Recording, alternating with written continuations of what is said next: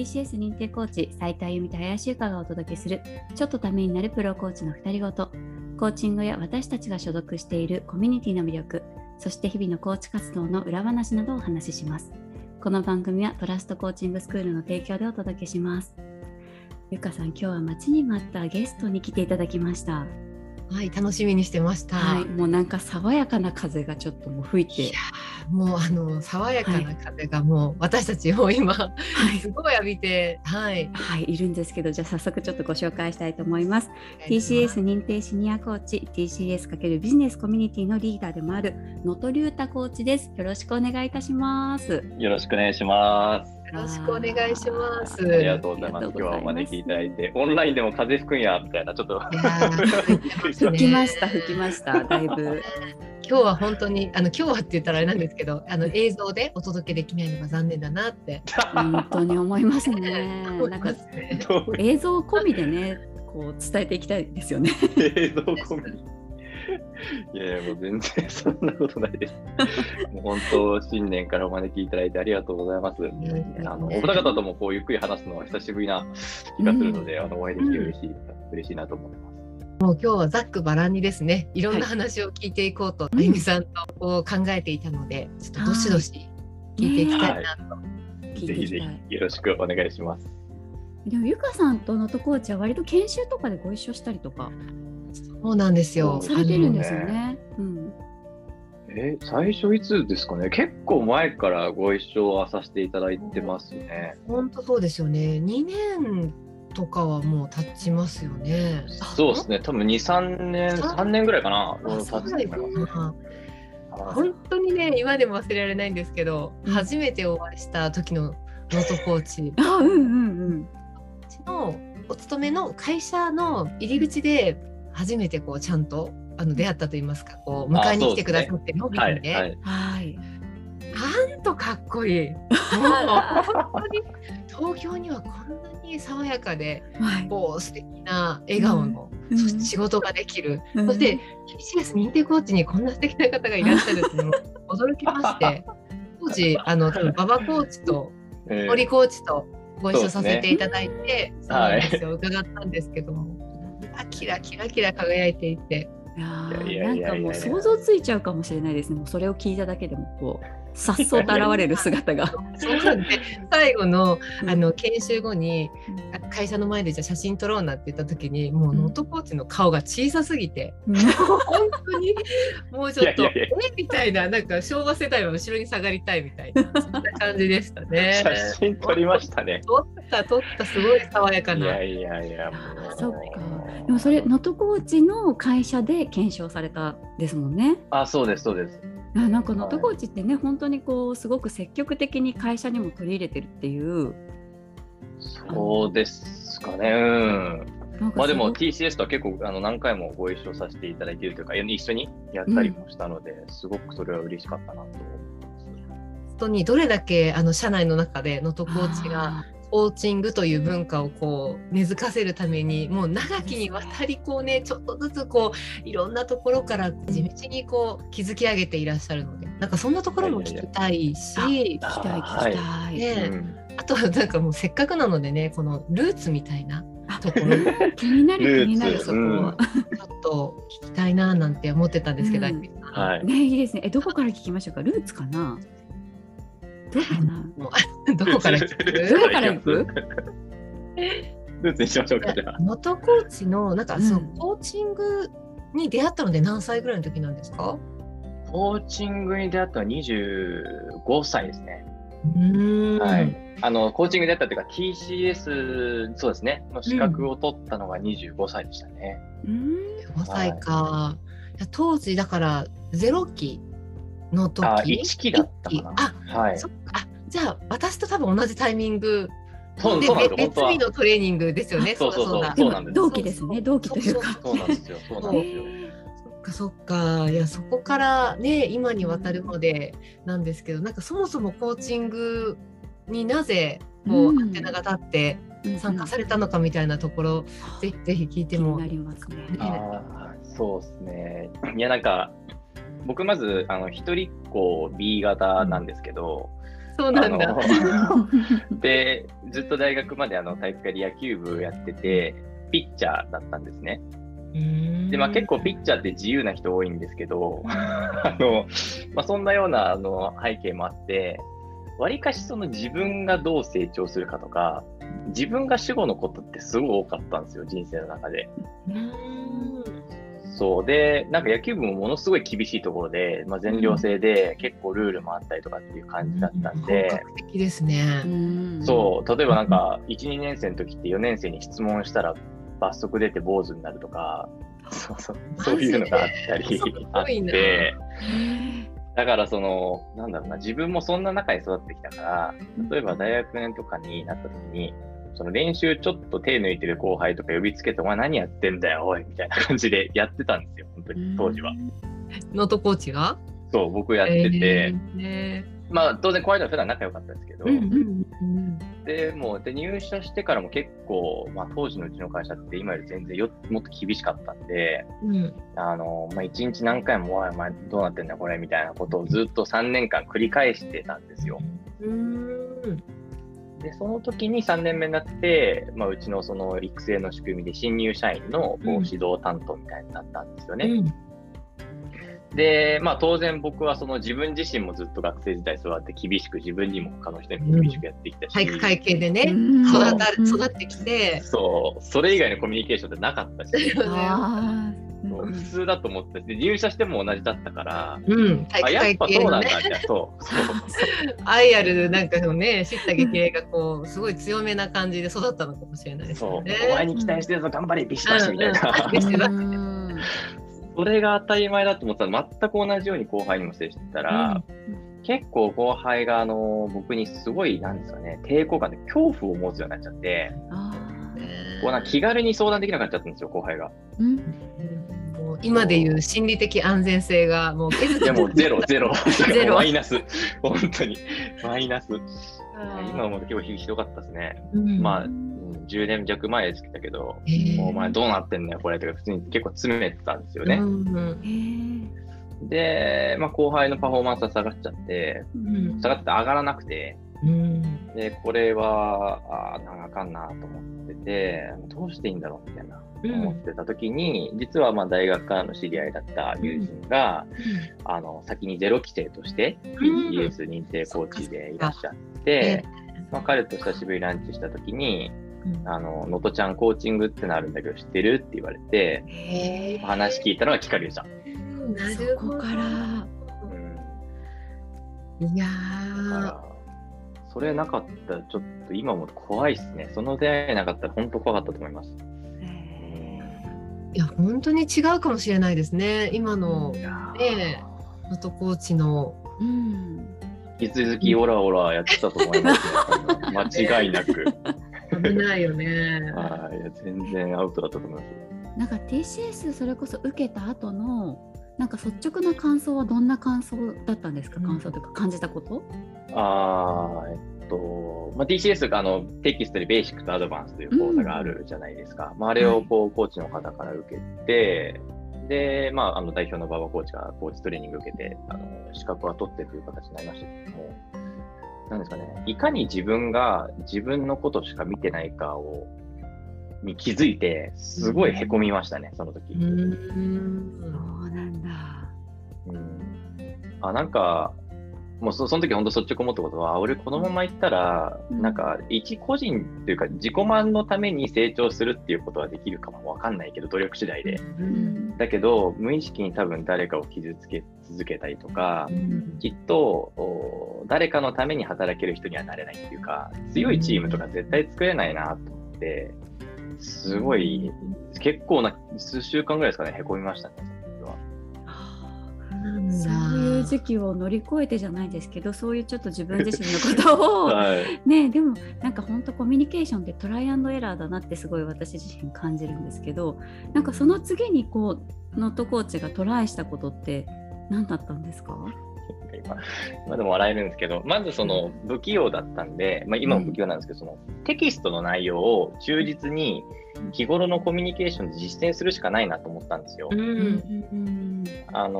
まあ、当時副業禁止で開講するとかっていう選択肢はなかったので、基本的には。で、質問の技術とかこう、よくあるじゃないですか。それをこうね、あ、今週これやとかってこう決めてやるんですよ。でもう全然本質なんてつかめてないから、後輩にのっさんちょっとこのファイル探してるんですけどどこにありますって聞かれて、そのファイルはどこにあると思うって質問が返るっていう地獄みたいなコミュニケーションで後輩が凍るっていうことを何回もやり続けて今に至りますおかしいって言われましたもんね。最近の野さんなんかちょっとおかしいよってよく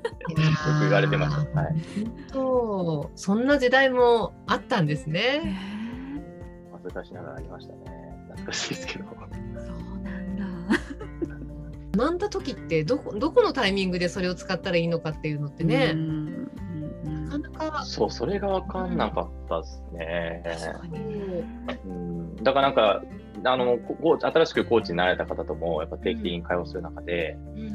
なんか逆にこうコミュニケーションがギクシャクしちゃうようになったんですよっていう方いらっしゃって、もう本当に僕は全く同じ状況だったので、すごい気持ちが分かりますし、でもなんかその中で日々のコミュニケーションの中でなんかトライアルするしかないなっていうのはやっぱ今でも思いますね。ですよね。こういう時にこう言うんだって言われたからといって、じゃあ実際にやれるかっていうとそうではなくって、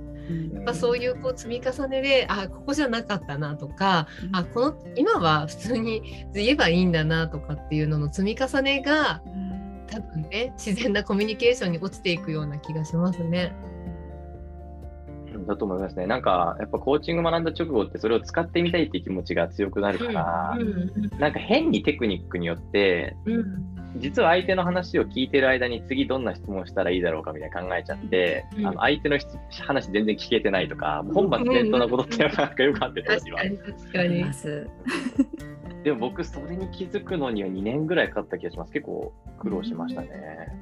そういう中からね、会社の中にまたこうそれこそなんか根付かせていこうっていうなんかノットコーチは働いていくわけじゃないですか。はい。なんかそのなんていうんですかね、きっかけになったことって何だったんですかね。やっぱ自分自身の経験とかなんですかね。ああ、きっかけですか。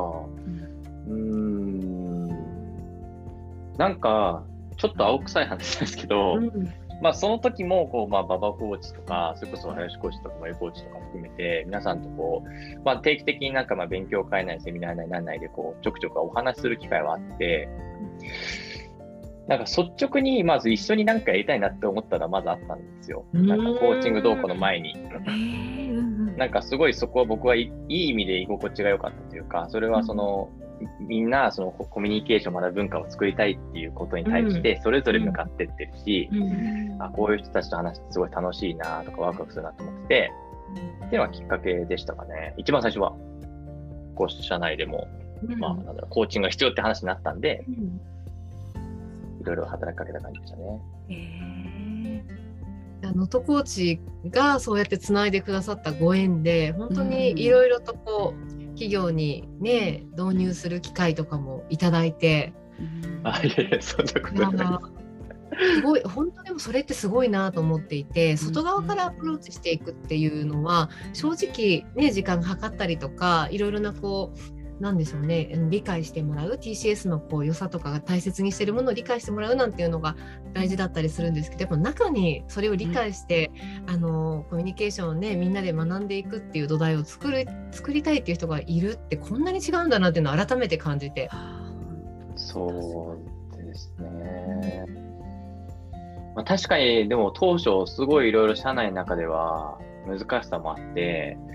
そうですね、大体なんかただ結構な企業がそうなのかな、その2000年ぐらいに1回コーチングブームがあって、でその時のマネジメント研修でコーチングを入れた会社様が結構あるらしいんですよ、でうちもそれで、その時にあんまりうまくいかなかったらしいんですよね、多分当時の会社の文化ってコーチングちょっと合わなかったのかなと思うんですけど、うん、97年に日本に入ってきてるって言われてるんですけど、まさに2000年って本当に入ってきて大手企業とかにはバンと入ったタイミングなんですよね。あ、いやそうですよね。やっぱりでそれこそスキルを学ぶ研修が当時入って、さっきのあれですよ、能登コーチ のちょっとずれた質問をする人が増えてそうなんかみたいなね僕みたいな状況があらゆるところで起こったんだと思うんですよね。そうだからすごいコーチングアレルギーの方が実は今本当に役員クラスとか管理職経営層とかに多かったり、言いますもんね、いらっしゃるってね。そうなのでやっぱりその最初はいきなりこの会社の正式制度として導入するとかっていうのはやっぱりそこを何回も交渉したんですけど難しくて、なので最初はその何ですかね、労働組合のイベントとしてやりましたけども、やっぱりこうコミュニケーションに興味を持ってる、そして悩んでる方はたくさんいるので、有志で参加したい方を募ってやろうっていうスモールスタートの形式にしたら初回から30人の方がお申し込みくださって、でそれが何回か続いてっていうことがあったので、いい流れだったなと思いますね。なんかすごくこう今もね、会社の中に働いている会社の中に入れたいっていう方って結構多くいらっしゃるというか、お話聞かせてもらうんですけど、なんか能登コーチが思うなんかこう会社の自分が働いている会社の中に入れる時のなんかポイントがあるとしたら、なんかどういうポイントをこう持ってというか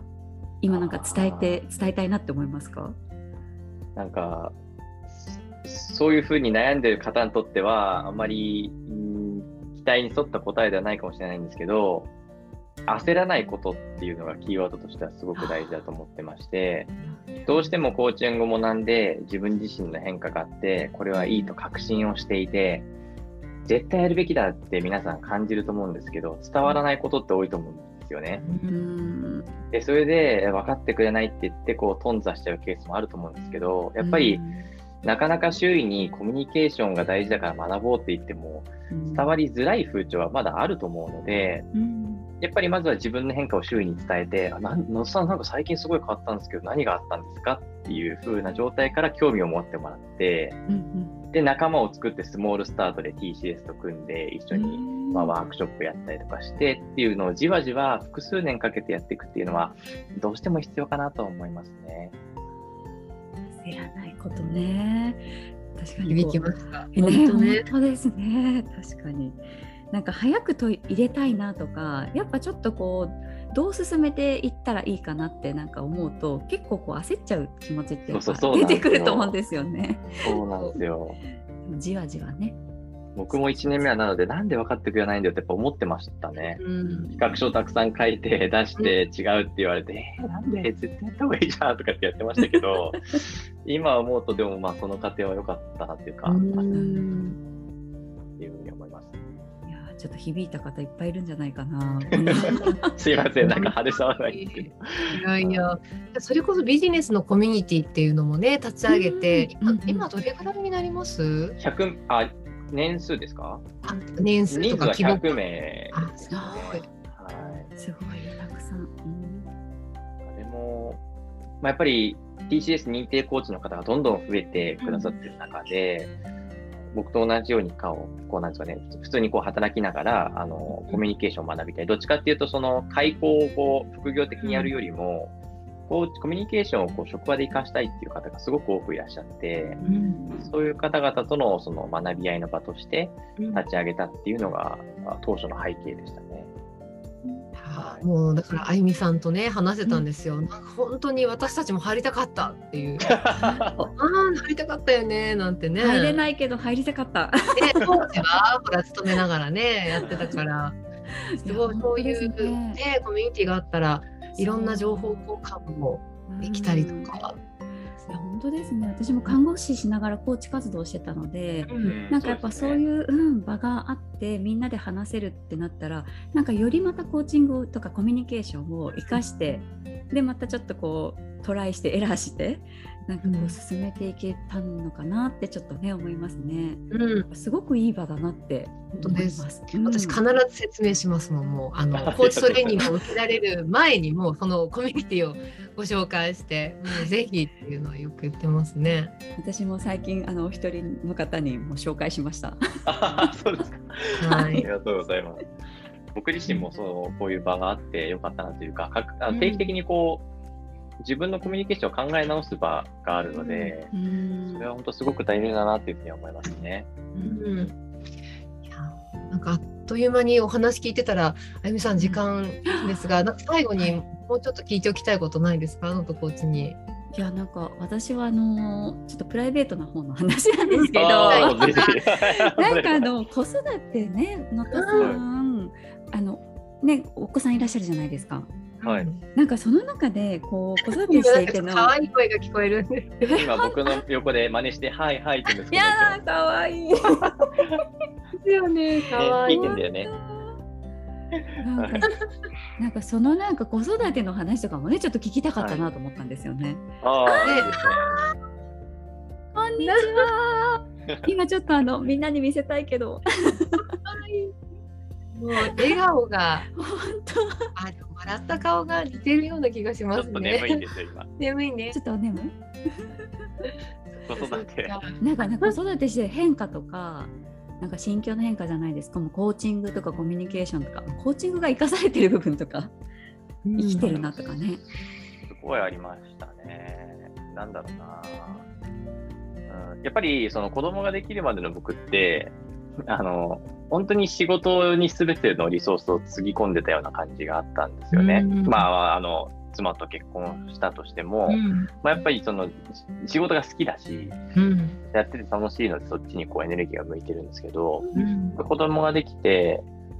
そこのバランスをまあ当然ですけど今まで以上に考えていかなきゃいけないっていうのはまあ当たり前なことだと思ってて、うん、そうなるとやっぱり自分の心の中でいろんな葛藤が生まれやすくなったなって思うんですよね、うん、でその時にその突発的な感情に左右支配されずにちょっと一呼吸置いてその子供とか妻に接するっていうところではコーチングめちゃくちゃ生きたなと思いますね、